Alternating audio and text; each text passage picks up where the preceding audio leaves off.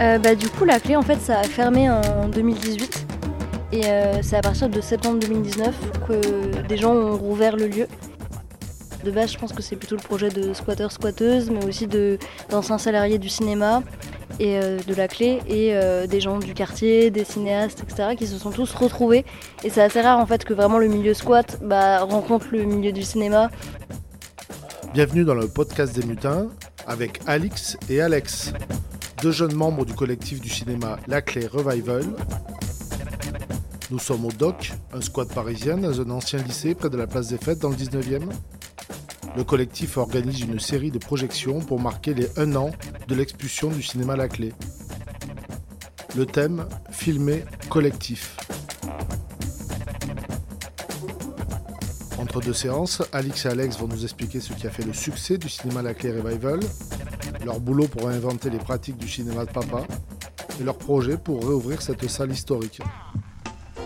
Dans ce podcast, on va aussi parler du groupe Medvedkin de Sochaux, de Jean-Luc Godard, d'Anna Karina et même de Brigitte Bardot.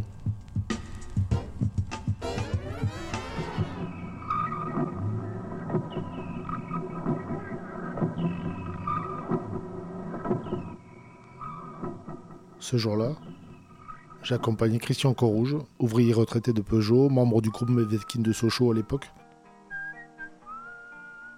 entre deux journées de mobilisation contre la réforme des retraites, Corouge a fait le voyage pour parler des films auxquels il avait participé à l'époque. La salle est pleine de jeunes gens qui découvrent cette expérience de cinéma unique en usine. La plupart ont l'âge qu'avait Corouge et ses copains quand ils sont arrivés à l'usine en 68.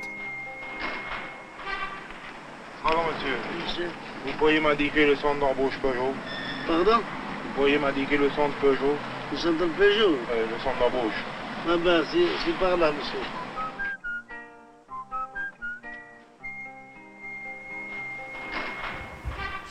c'est toujours un peu compliqué d'en parler de cette façon-là, parce qu'on était quand même très jeunes, quand même. Euh, moi, je suis arrivé à 17 ans et demi à la boîte. Euh, ces films, enfin, le premier, Week-end à Sochaux, euh, j'avais 18 ans, quoi. Et, donc, on était tous militants. Il faut bien se rappeler d'une époque où on arrivait dans les usines, pas comme démunis comme maintenant, avec un contrat intérim, avec etc. on arrivait en en, comment dire, en prenant vie d'ouvrier, s'il faut parler comme ça, mais en se disant nos pères n'ont pas réussi à changer ça, on arrivera. Euh, on n'avait pas de problème par rapport à ça, on était quand même beaucoup plus politisé que maintenant. Moi, je me suis syndiqué deux jours après être rentré à l'usine, euh, sans aucun problème. C'était pas du tout. Euh, mais il y avait un esprit de, résistance, de fronde. Il y avait 68 qui étaient passés par là.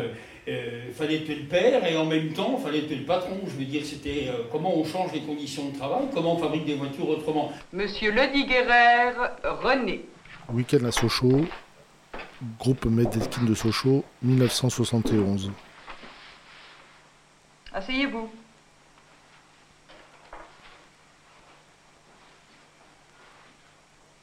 Vous avez là un certain nombre de petits carrés. Vous avez cinq secondes pour faire le plus grand nombre possible de petits tas de quatre éléments. Partez. Terminé. Vous avez là une vis, un écrou. Quel rapport mécanique réalisez-vous? 10 secondes. Partez.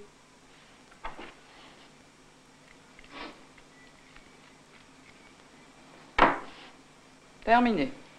Vous avez là un marteau, une planche, un clou. Chez les ouvriers, s'asseoir autour d'une table et prendre la parole en public, c'est pas quelque chose euh, d'évident. Euh, les prises de parole, on voit bien chez les militants syndicalistes euh, dans les différentes usines, et même encore maintenant, dans le mouvement social maintenant, souvent, les copains qui prennent la parole, c'est montré dans l'info, ben, il picole, il a la Cronenbourg à la main, voilà, c'est comme ça que c'est montré. Alors que c'est difficile de prendre la parole. Moi, ma première prise de parole, je suis militant depuis 69, et ma première prise de parole, c'est 81. Je veux dire, c'est pas si simple que ça de parler devant 3000 arrive personne comme ça, et d'arriver à se dire non, il y en a marre maintenant qui raconte des conneries, je vais parler. Mais, mais c'est pas, pas inné, c'est un apprentissage. Personne dans, chez les OS a fait du théâtre ou a été mis en pratique devant, euh, devant ou de la musique où on se met euh, devant le public. Euh, c'est pas, voilà, c'est pas inné, c'est réservé aux cadres, c'est réservé à d'autres catégories de la population, mais sûrement pas aux OS. Et Week-end à Sochaux, on nous permet de prendre la parole. Alors comment imaginer les scènes avec, faut pas, on a tous 8 heures de chaîne dans, dans, nos pattes, et le soir on se réunit, on invente des scénarios. Notre embauche, les tests ouvriers quand vous, quand vous les regardez, mais qui sont vrais, hein, on n'invente rien. C'était comme ça que c'était qu'on était embauché. Un clou, un marteau, euh, qu'est-ce que tu fais tes trois éléments? C'était ça. Euh, faut pas... Ils avaient besoin de chair il n'y a pas besoin d'intellectuel pour faire mettre des bonhommes. Hein. Les films des gros Médetkin, c'est un peu comme un flambeau qui passe de génération en génération de cinéphiles. Une impérieuse nécessité de montrer des films et le plaisir de débattre ensemble, en présentiel. Alix et Alex vont nous raconter comment, avec le collectif La Clé Revival, ils essayent de remettre en marche ce cinéma. La Clé était le dernier cinéma associatif dans Paris. Le bâtiment a été vendu en 2015 et en 2018, le cinéma a mis la clé sous la porte. Euh, bah, du coup, la clé, en fait, ça a fermé en 2018. Et euh, c'est à partir de septembre 2019 que des gens ont rouvert le lieu. Et euh, du coup, c'était vraiment plein de gens assez différent. Enfin, de base, je pense que c'est plutôt le projet de squatteurs, squatteuses, mais aussi d'anciens salariés du cinéma et de la clé et des gens du quartier, des cinéastes, etc., qui se sont tous retrouvés. Et c'est assez rare en fait que vraiment le milieu squat bah, rencontre le milieu du cinéma pour, pour ce projet. Et l'idée, ouais, vraiment, c'était de montrer, de continuer à faire vivre ce cinéma.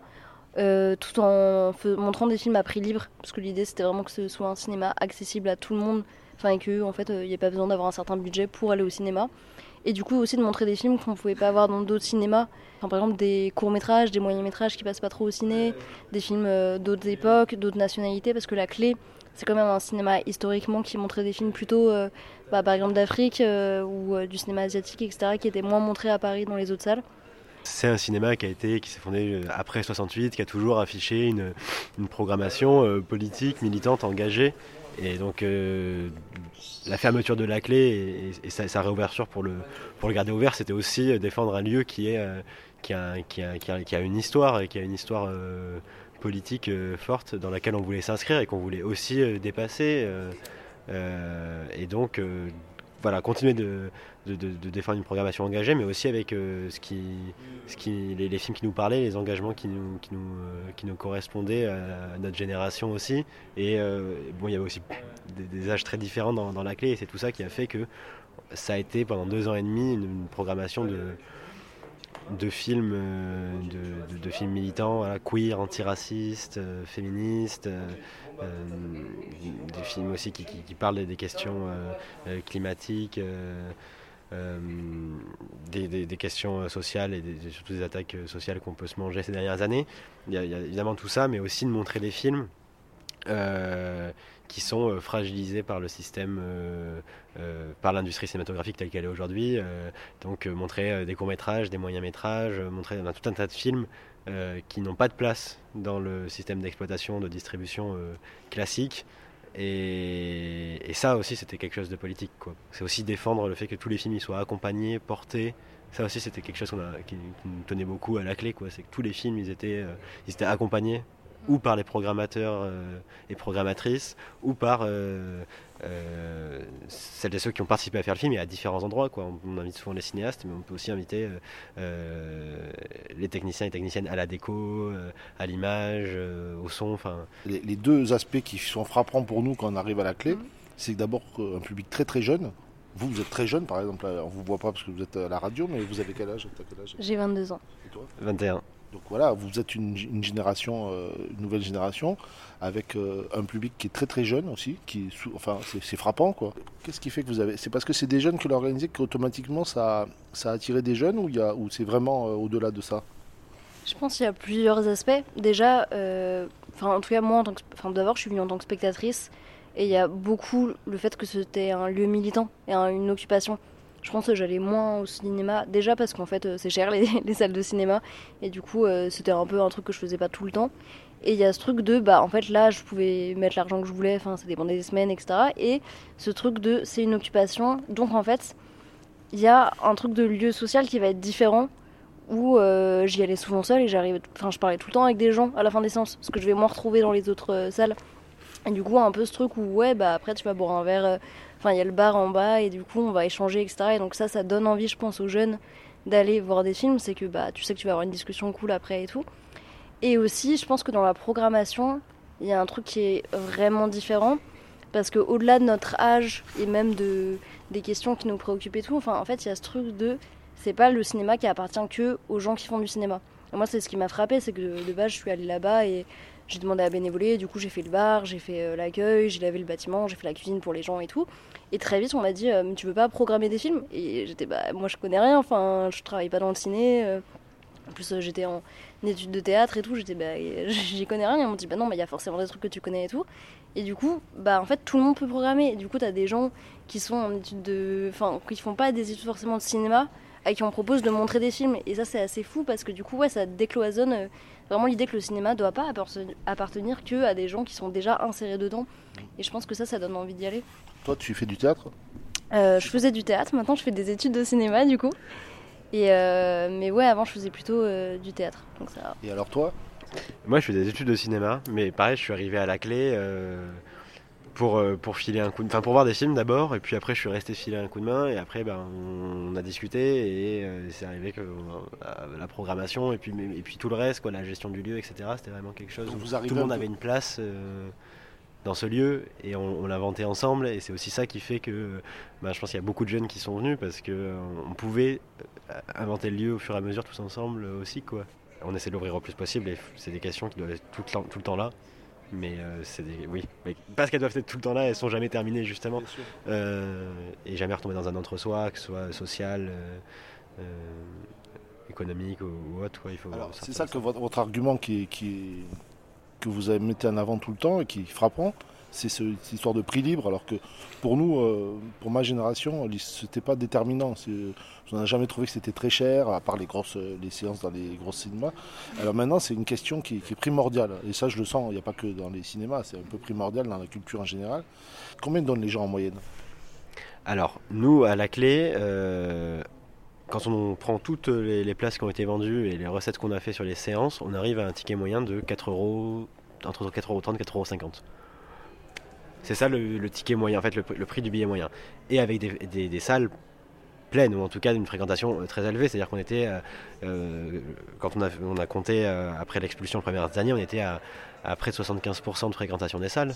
Ce qui est, beaucoup, oui. Pour un cinéma qui a une telle programmation, qui montrait des courts-métrages, qui montrait des moyens-métrages, enfin qui montrait des films qu'on n'a pas l'habitude de voir ailleurs non plus, mais qui, qui ne sont jamais mis en avant, c'était, oui, c'était énorme. Mais alors toi, par exemple, 4,50€, c'est le prix presque d'une place de cinéma normale dans certains pas, pas à Paris, c'est vrai que c'est pas tout à fait le cas, mais avec une carte et tout ça, ça revient pas plus cher. Bah, en vrai, moi j'ai vu la différence parce que pour le coup, j'avais pas de carte et tout, et du coup, c'est plus autour de, de 8 euros. Et il y a ce truc de. Enfin, en fait, il y a des semaines où tu as moins, et du coup, tu vas donner moins, et les semaines où tu as plus, et tu vas pouvoir donner plus parce que tu veux soutenir le lieu. Et euh, moi, c'était aussi ça que j'avais remarqué, ce qui était cool, parce qu'en vrai, on était quand même dans le cinquième. Du coup, forcément, tu as un public plus bourgeois. On va pas, enfin, c'est quand même lié aussi à l'emplacement. Et du coup, tu as un public plus bourgeois, mais je me rappelle en été, euh, il y a peu de gens qui vont au cinéma à Paris en été. Et il y avait euh, un monsieur avec qui j'avais pas mal parlé qui était euh, SDF et qui venait au cinéma tous les jours et qui m'avait dit en fait c'est le seul cinéma où je peux aller quoi. J'ai pas vu de film depuis 10 ans et c'est trop cool de pouvoir aller voir des films. Et le soir après, je sais pas, le lendemain, tu voyais des, des gens du 5 qui clairement étaient des bourgeois et qui du coup donnaient plus et en fait c'est pour ça que ça s'équilibre et c'est trop chouette. C'est pas mal. Mm. Bon, vous avez été expulsé, maintenant qu'est-ce qui va se passer à ce niveau-là? Bah, Alors, dès l'expulsion, la question du rachat de la clé, euh, s'est posée pour le, collectif. C'est-à-dire que pendant que nous on occupait, il y avait, euh, le, bâtiment était donc à vendre et euh, les propriétaires voulaient vendre au groupe SOS. Donc euh, qui est un, groupe euh, qui fait de l'économie sociale et solidaire, mais enfin qui n'a de social et solidaire que le nom et qui, ravage complètement le milieu associatif et, militant. Donc on s'est battu contre le fait que ces gens-là puissent racheter le, bâtiment, on a gagné, ils se sont retirés, mais nous on portait justement contre ça une contre-proposition de rachat euh, via le fonds de dotation qu'on a créé qui s'appelle Cinéma Revival et qui a vocation à faire à sortir ce, bien qu'est le, le cinéma la clé de la propriété privée pour en faire un bien commun. Et donc de détacher en fait euh, euh, le propriétaire de son droit de propriété. Et ce qui fait qu'en fait Cinéma Revival, donc le fonds de dotation, euh, qui là cherche les fonds justement, on y participe activement pour acheter la clé, n'exercerait aucun pouvoir, l'administration du fonds, sur la clé et obligé de, de donner l'usage de la clé c'est la propriété d'usage finalement qui, est la mise en place à une association. Euh, bon, euh, évidemment, elle a annoncé un prix, euh, c'est-à-dire que le, prix du, bâtiment était, était, de 4 millions 200 000, 4 millions, 4 millions d'euros. Et donc nous, on a défendu dès le, pendant l'occupation un projet pour le racheter qui se base sur du mécénat désintéressé complètement. En deux ans et demi, le collectif Laclé Revival a fait preuve d'une dynamique exceptionnelle. Plus de 600 séances, dont 12 en plein air, 25 000 spectateurs, 17 000 adhérents, 150 invités, 130 bénévoles, et même un financement participatif qui a été lancé et qui atteint bientôt 200 000 euros. Mais ça suffit pas pour acheter le bâtiment. Le collectif cherche du soutien public et ça avance. Pendant l'occupation de la clé, le collectif avait réalisé un cinétract à partir d'un documentaire de 1929 de Jean Painlevé sur le Bernard l'Ermite. Cette coquille coupée longitudinalement offre plusieurs ouvertures. Le Bernard entre et se croit à l'abri. On voit la manière dont le corps s'enroule. Si on tire le Bernard, on ne fera qu'appliquer davantage son corps contre l'axe de la coquille. Cette cinémissive avait été adressée à la mairie de Paris pour lui rappeler ses engagements en deux ans, la ville avait effectivement formulé au Conseil de Paris sept vœux allant dans le sens d'une préemption du bâtiment.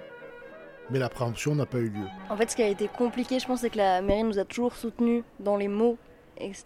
Euh, il y a eu une période où ils auraient pu préempter, ils ne l'ont pas fait. Et c'est là où ça a été compliqué.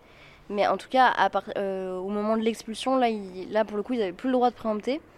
Et, euh, et là, par contre, ils nous ont apporté un grand soutien mais euh, ça, ça, avance très clairement et ils continuent de nous soutenir et c'est aussi le cas euh, au niveau de la région qui nous, nous, apporte un soutien et on est évidemment aussi en discussion avec le CNC. Alors le CNC, parce que là on est dans un cadre hyper euh, structuré, hyper contraint normalement, les billetteries CNC, mm.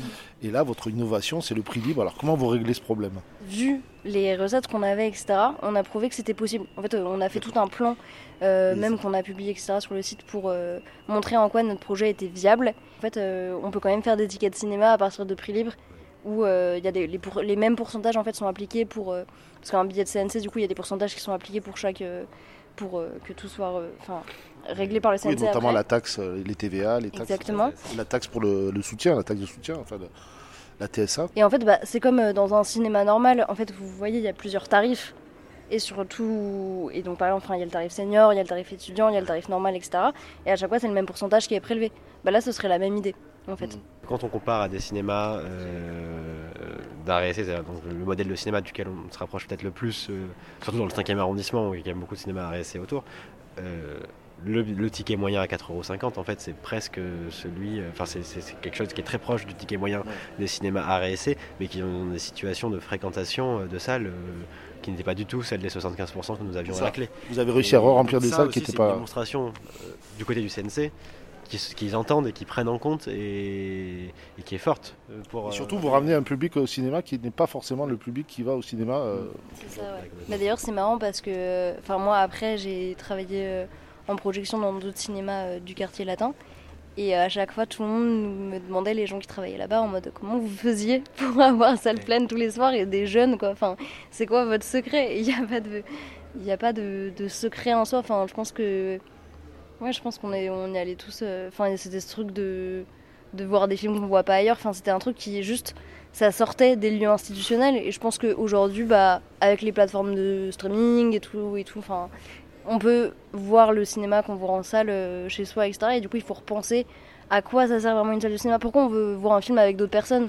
Et c'est pas, enfin, du coup, c'est pas juste pour aller voir le film, euh, manger son popcorn et repartir. C'est aussi pour euh, bah, parler avec les gens et pour voir des trucs qu'on verrait pas tout seul. Parce qu'en fait, moi, je sais pas, si je suis tout seul, je vais voir les premiers films qui sont proposés par la plateforme. Enfin, tu vois, je vais pas réfléchir. Alors que là, du coup, je vais enfin, à la clé, je découvre des nouveaux films tous les soirs. Même, même quand je faisais partie du collectif, à chaque fois, j'étais ah mais je connaissais pas ça, quoi. C'est trop bien.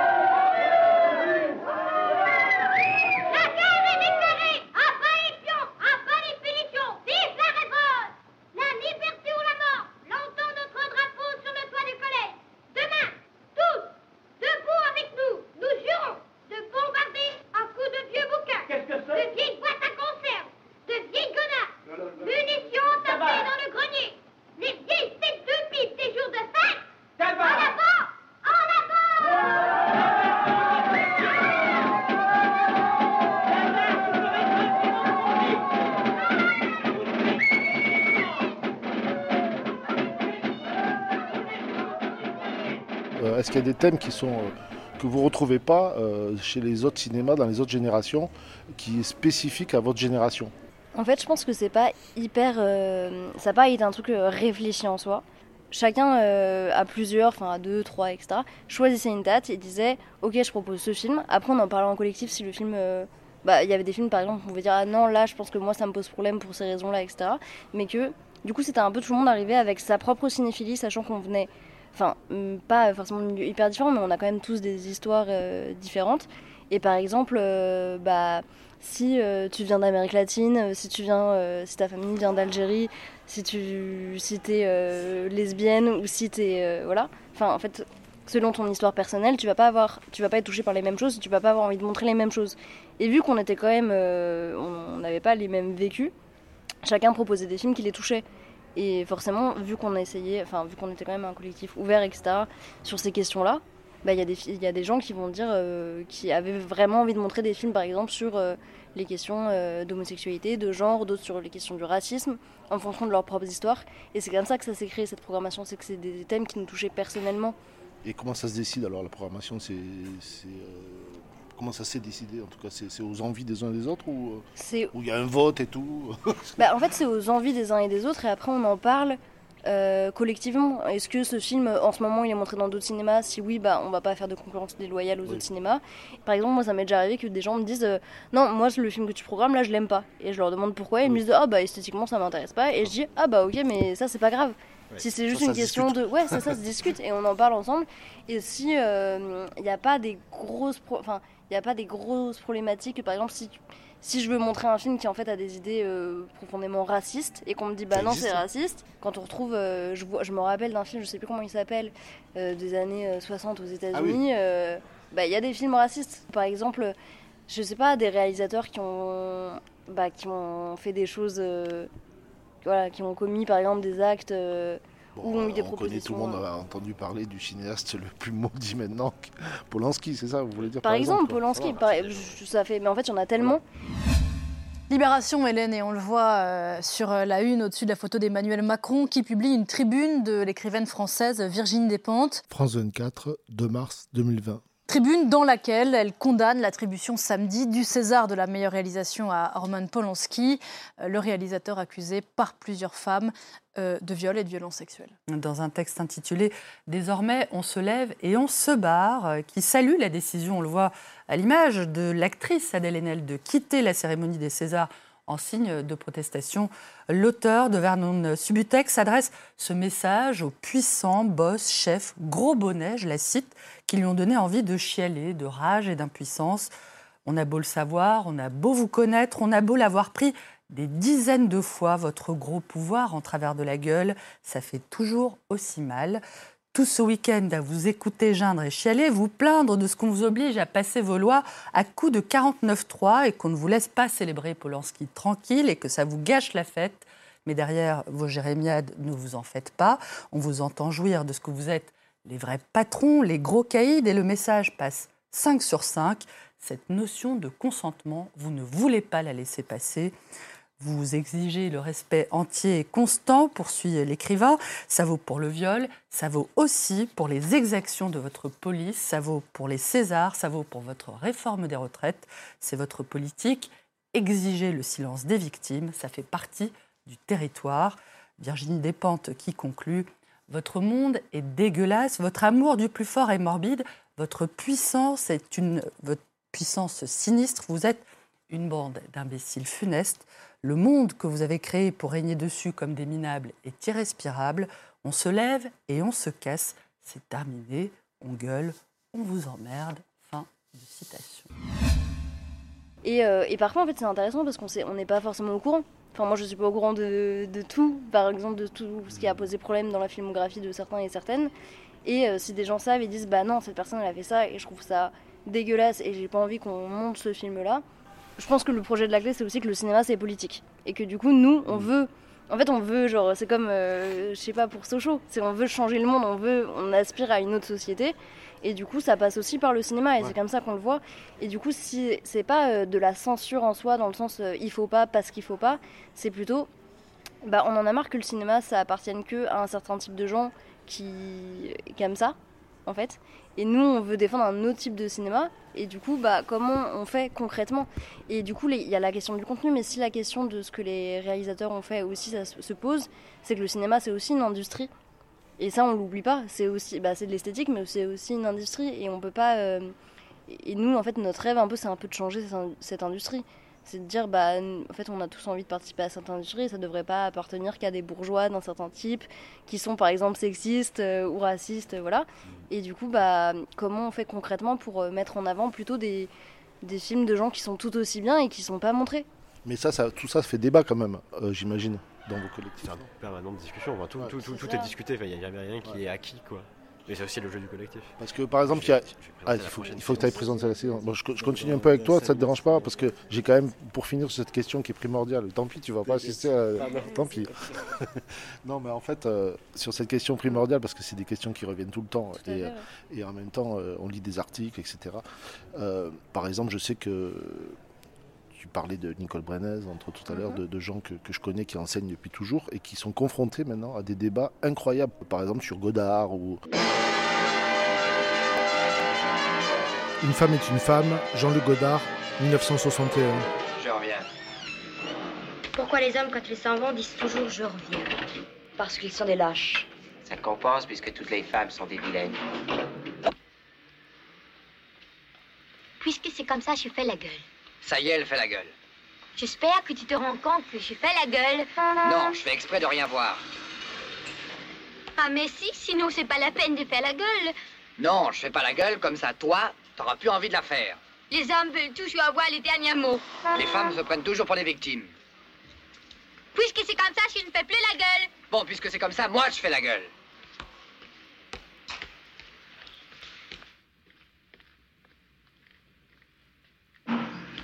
Qu'est-ce qu'on fait Comme vous voulez. Je vous accompagne au zodiaque. Non, Puisqu'on doit coucher ensemble, j'ai envie de vous voir à poil. C'est juste C'est juste. pourquoi On peut se retrouver après au Neptuna On joue Veracruz. Avec mon ami Bert Lancaster. Non, on vous accompagne au zodiaque. Non, Si, non, si. non, Toutes les femmes à poil. non. Si. On se met. Chérie Bibi, avec Chérie Bibi, vous allez découvrir toutes les voluptés sauvages de l'Amazon. Est-ce que c'est des discussions qui sont venues dans, dans vos collectifs, ça, euh, par exemple, de, par rapport à Godard? Pour prendre un exemple de, de- du- de- des Ouais, cinéastes ouais. les plus connus. euh. Bah moi je pense que pour Godard par exemple, ce qui est important c'est plutôt d'en discuter. Et c'est du coup de si on passe ces, euh, ces films, s'il y a des choses qui choquent les gens ou qui les interrogent, bah ce sera pas. euh, Enfin pour moi la réponse c'est pas forcément de ne pas montrer Godard, mais c'est d'avoir des discussions autour de ces films après qui sont accompagnés et où les gens peuvent dire ah bah ça ça me dérange personnellement euh, pour telle ou telle raison et que en fait on puisse réellement en discuter. Et je trouve ça intéressant. D'ailleurs en fait au contraire je trouve que politiquement c'est ouvert que de pouvoir remettre en cause euh, des classiques tu vois. Mais par exemple, toi, ça te choque? Personnellement, Godard, je parle pas des, les autres. Toi, est-ce que tu ce que as vu de Godard, par exemple? Ça me choque pas enfin je sais pas le terme que j'emploierais par contre en tant que femme euh, il y a des moments où ça m'énerve par exemple Mais en même temps, j'ai- enfin, un fait, exemple précis, par exemple, parce que je me rends compte de. Euh, c'est la façon par exemple dont il va. Mais ça c'est hyper personnel. hein. Dans le collectif, il y, a, il y a peu de gens qui sont forcément d'accord avec moi. On a eu plein de discussions là-dessus, c'est intéressant. Et je pense qu'il y a beaucoup de gens qui sont pas du tout d'accord avec moi. Et, euh, et Godard est très peu critiqué en fait, euh, je pense. Mais, euh, mais moi je pense qu'il y a des moments où quand il filme euh, Anna Karina, ou même dans la création de ses personnages féminins, où je pense que je me retrouve pas du tout, où j'ai vraiment du mal à m'identifier. Et je vois, et c'est pas un truc où je me dis pas, ah, il sexualise ses femmes. Vraiment, chez Godard, c'est particulier parce que je trouve pas qu'il y a de la sexualisation ou de l'objectivation des femmes. Enfin, si, en fait, il y a de l'objectivation sans sexualisation, où je trouve que. Il y a un truc où j'arrive pas à m'y retrouver. Mais c'est ça une question d'époque aussi, ou peut-être Il y a de ça. mais en fait, quand moi, ça m'a amusé parce que du coup, j'en ai parlé un petit peu euh, avec ma grand-mère qui avait pas vu euh, Godard et du coup, je lui ai montré, etc. Parce que je viens pas du tout d'une famille de, de cinéphiles. Et, euh, et elle non plus, elle se retrouvait pas là-dedans. Enfin, il y avait un truc où c'était. euh, ouais, c'est une femme rêvée par un homme, par des yeux d'un homme. Vivre sa vie, Jean-Luc Godard, 1962, avec Anna Karina. C'est notre histoire. Un peintre qui fait le portrait de sa femme. Tu veux que je continue? Oui. Et, en vérité, ceux qui contemplaient le portrait parlaient à voix basse de sa ressemblance comme d'une puissante merveille, et comme d'une preuve non moins grande de la puissance du peintre que de son profond amour pour celle qu'il peignait si miraculeusement bien. Mais, à la longue, comme la besogne approchait de sa fin, personne ne fut plus admis dans la tour, car le peintre était devenu fou par l'ardeur de son travail, et il détournait rarement ses yeux de la toile, même pour regarder la figure de sa femme. Et il ne voulait pas voir que les couleurs qu'il étalait sur la toile étaient tirées des joues de celle qui était assise près de lui. Et quand bien des semaines furent passées, et qu'il ne restait plus que peu de choses à faire, rien qu'une touche sur la bouche et un glacis sur l'œil, l'esprit de la dame palpita encore comme la flamme dans le bec d'une lampe. Et alors la touche fut donnée, et alors le glacis fut placé. Et, pendant un moment, le peintre se tint en extase devant le travail qu'il avait travaillé. Mais, une minute après, comme il contemplait encore, il trembla, et il fut frappé d'effroi. Et, criant d'une voix éclatante, En vérité, c'est la vie elle-même, il se retourna brusquement pour regarder sa bien-aimée. Elle était morte. L'idée, c'est pas de pas montrer ces films parce qu'en fait, ils sont intéressants pour plein d'autres raisons. Et que. Même pour ça, ils peuvent être intéressants. Exactement. Pourquoi pas Parce qu'en fait, que tu peux avoir aussi un homme filmé par une femme, par les yeux d'une femme, et, on va pas se dire euh, c'est le regard d'une femme. Bah, mais qui- euh, je, je fais exprès, je suis un peu dans la, dans la provocation, là, mais, mais en fait, euh, on est aussi dans une époque où il y a très peu de femmes qui font des films. À l'époque, il n'y a que des hommes. Et ça, ça a beaucoup changé quand même. déjà. Mais du coup, je trouve que c'est chouette qu'on puisse en parler et qu'au lieu de, de toujours aller dans le sens des, des classiques et des chefs-d'œuvre et de juste dire que c'est bien. Et moi, je pense que, en fait, les films de Godard, on peut les analyser sous tellement de prismes différents. Il y a trop de choses à en tirer. C'est pour ça que c'est des films, enfin, c'est des films riches. Mais du coup, je trouve que c'est aussi une lecture intéressante de, et c'est sain, en fait, limite qu'on et politiquement, je veux dire, qu'on puisse discuter de ça et se dire ah bah moi ça me pose problème pour ça et en même temps j'ai trouvé ça intéressant et en fait ça me questionne. Et moi, du coup, en tant que femme, ça va me questionner sur bah, c'est quoi de filmer par exemple une femme qu'on aime, parce que du coup, il était amoureux de Anna Karena. Comment on filme ça sans euh, Est-ce que elle, elle a eu euh, le droit de réfléchir aussi à l'écriture de son personnage ou pas? Comment ça se sent que euh, Est-ce qu'on sent vraiment Enfin, pourquoi d'ailleurs ça m'amuse? Parce que quand j'en parle à, des hommes dans le collectif, ils vont pas forcément voir. Eux, ils vont pas trouver que elle est objectivée. Du coup, enfin, je trouve que c'est des questions intéressantes, même d'un point de vue politique et esthétique. De c'est quoi filmer une femme qu'on est amoureux d'elle ou pas Qu'est-ce que ça. Et puis le second degré aussi qu'il peut y avoir quand. Parce qu'une des scènes qui est les plus mythiques de Godard, c'est le mépris avec Brigitte Bardot qui est. Tu vois mes pieds dans la glace Oui. Moi, c'est comme ça aussi que je le vois. C'est c'est pas pour rien qu'il a pris Bardot. En fait, c'était une icône à l'époque et je trouve qu'il le questionne. Et dans son film, c'est vraiment qu'est-ce que ça fait, moi, Godard, quand, si je mets euh, Brigitte Bardot, qui est un petit peu euh, le sex symbole de l'époque, dans un de mes films, alors que je fais des films d'auteur. Tu les aimes mes genoux aussi? Oui. J'aime beaucoup tes genoux. et mes cuisses. Aussi.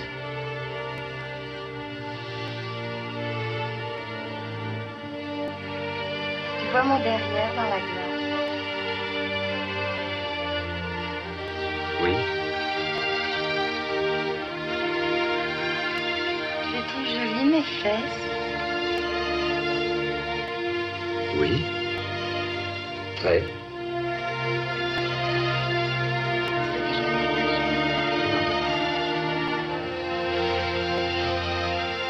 va. Et mes seins Tu les aimes?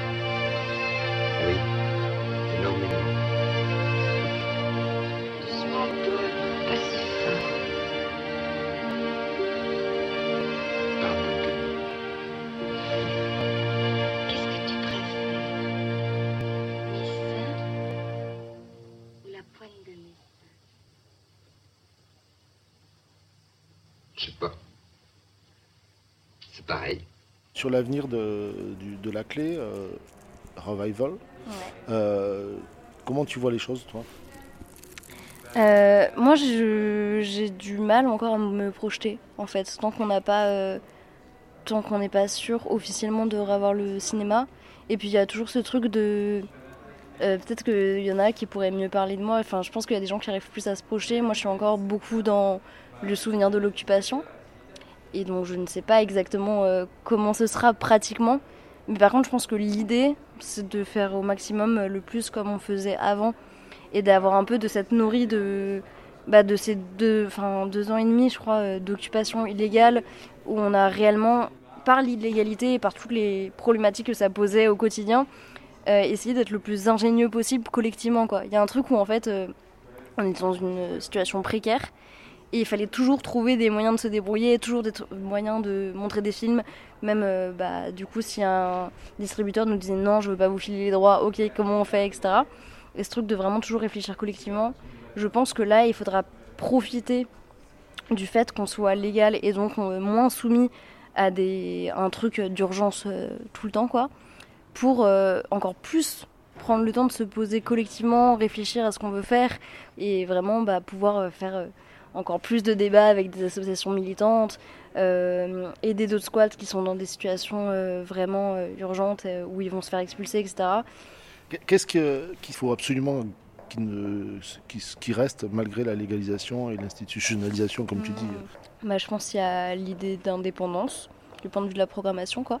De pas, on monte pas des films parce que des gens nous ont demandé de les passer, enfin, ni parce que, enfin, je sais pas si pour des raisons politiques et tout, on dit qu'il faut pas passer ce film, tout ça. Enfin, faut vraiment euh, montrer des choses avec lesquelles on est politiquement d'accord et qu'on veut défendre, et pas parce que, euh, pas pour des intérêts euh, personnels ou quoi que ce soit. L'idée du collectif, vraiment le fait que bah on n'est pas là pour nous, quoi. on est là pour faire vivre ce lieu ensemble. Et l'idée du prix libre, enfin, c'est-à-dire vraiment de l'accessibilité pour tout le monde au cinéma. Bah, écoute, je te remercie d'avoir pris ce temps sous le froid, parce qu'il fait froid là. On est dehors, dans la cour, parce qu'il y avait du bruit dedans. Et là, euh, je vois que tu trembles, moi aussi. euh, et je crois qu'on va rentrer au chaud, on va rentrer parce que c'est chauffé, alors c'est bien.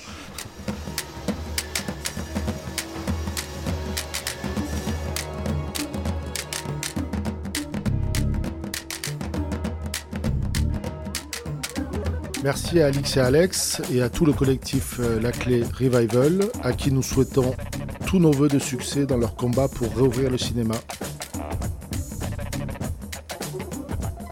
Vous pouvez soutenir le collectif sur leur site laclérevival.org. Revival, c'est revival hein, pour les gens qui ne comprennent pas mon anglais. Merci à Christian Corouge et à Bruno Muel. Vous pouvez bien sûr retrouver les films du groupe Medvedkin de Sochaux sur Ciné Mutin et dans le magnifique coffret édité par Iskra et les Mutins de Pangée. Vous pouvez aussi retrouver l'interview filmée de Christian Corouge ce jour-là au doc pendant la séance en accès libre sur Ciné Mutin. Merci à André Mainviel pour le générique. C'était le podcast des mutins, enregistré à Paris en mars 2023.